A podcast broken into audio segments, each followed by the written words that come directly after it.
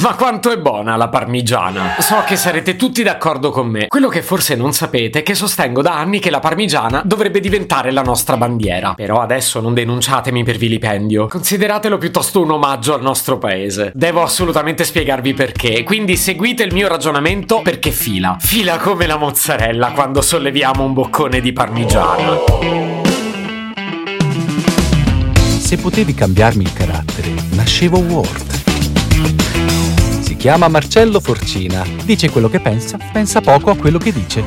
Ma quando c'è da sudare, preferisce quattro chiacchiere e un Campari Spritz.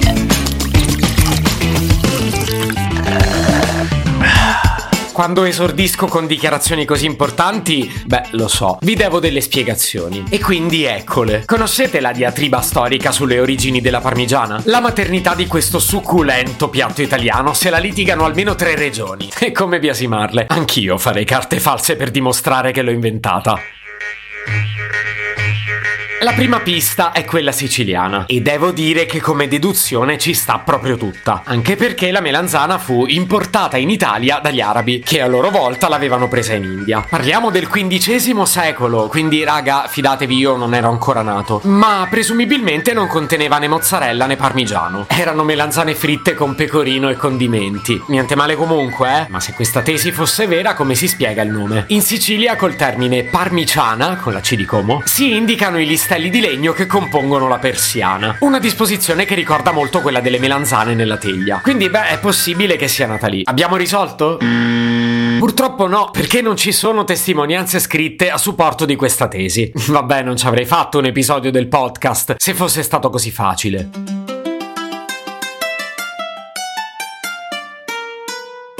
Amici partenopei, intervengo in vostra difesa. D'altra parte è un fatto storico che la mozzarella ce l'abbiate introdotta voi. Ed è pure vero che la prima testimonianza storica sull'origine della parmigiana riguarda per l'appunto Napoli. Parliamo del cuoco galante di Vincenzo Corrado. Correva il 1733 il cuoco pugliese al servizio delle più importanti famiglie nobili napoletane cita per l'appunto questo piatto. A onor del vero non si trattava di melanzane, ma di zucchine fritte nello strutto e condite con parmigiano e burro.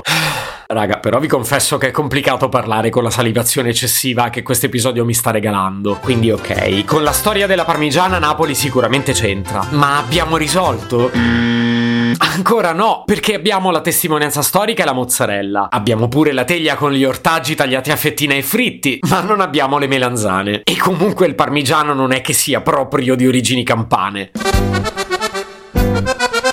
Quindi da affrontare la pista parmigiana, ovvero quella che fa risalire le origini del piatto alla città di Parma. Sarebbe anche la più ovvia a giudicare dal nome, ma abbiamo dimostrato che forse deriva da altro. Però ecco, è un dato di fatto che il parmigiano sia essenziale per prepararla. Quindi beh, in relazione all'origine della parmigiana, un debito di riconoscenza nei confronti dell'Emilia bisogna necessariamente averlo. Abbiamo risolto?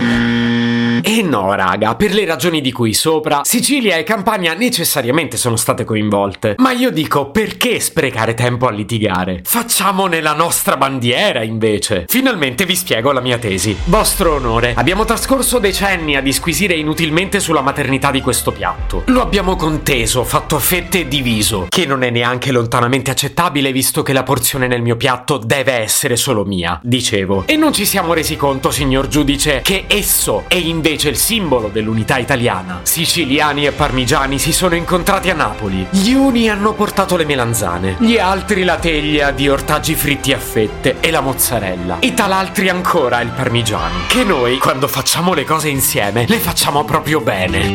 Se potevi cambiarmi il carattere, nascevo Ward. Un podcast inutile, effervescente e tossico, come una pasticca di mentos in una bacinella di Coca Zero. Questa serie è disponibile su Spotify, Apple Podcast, Google Podcast, Spreaker e sulle radio online futuradio.it e radiopretaporte.com. Stelline, recensioni e follow sono molto graditi. Per due chiacchiere con Marcello e aggiornamenti sui prossimi inutili episodi, segui il canale Instagram Chiocciola Nascevo World oppure cerca su Telegram l'account Chiocciola Marcellogram.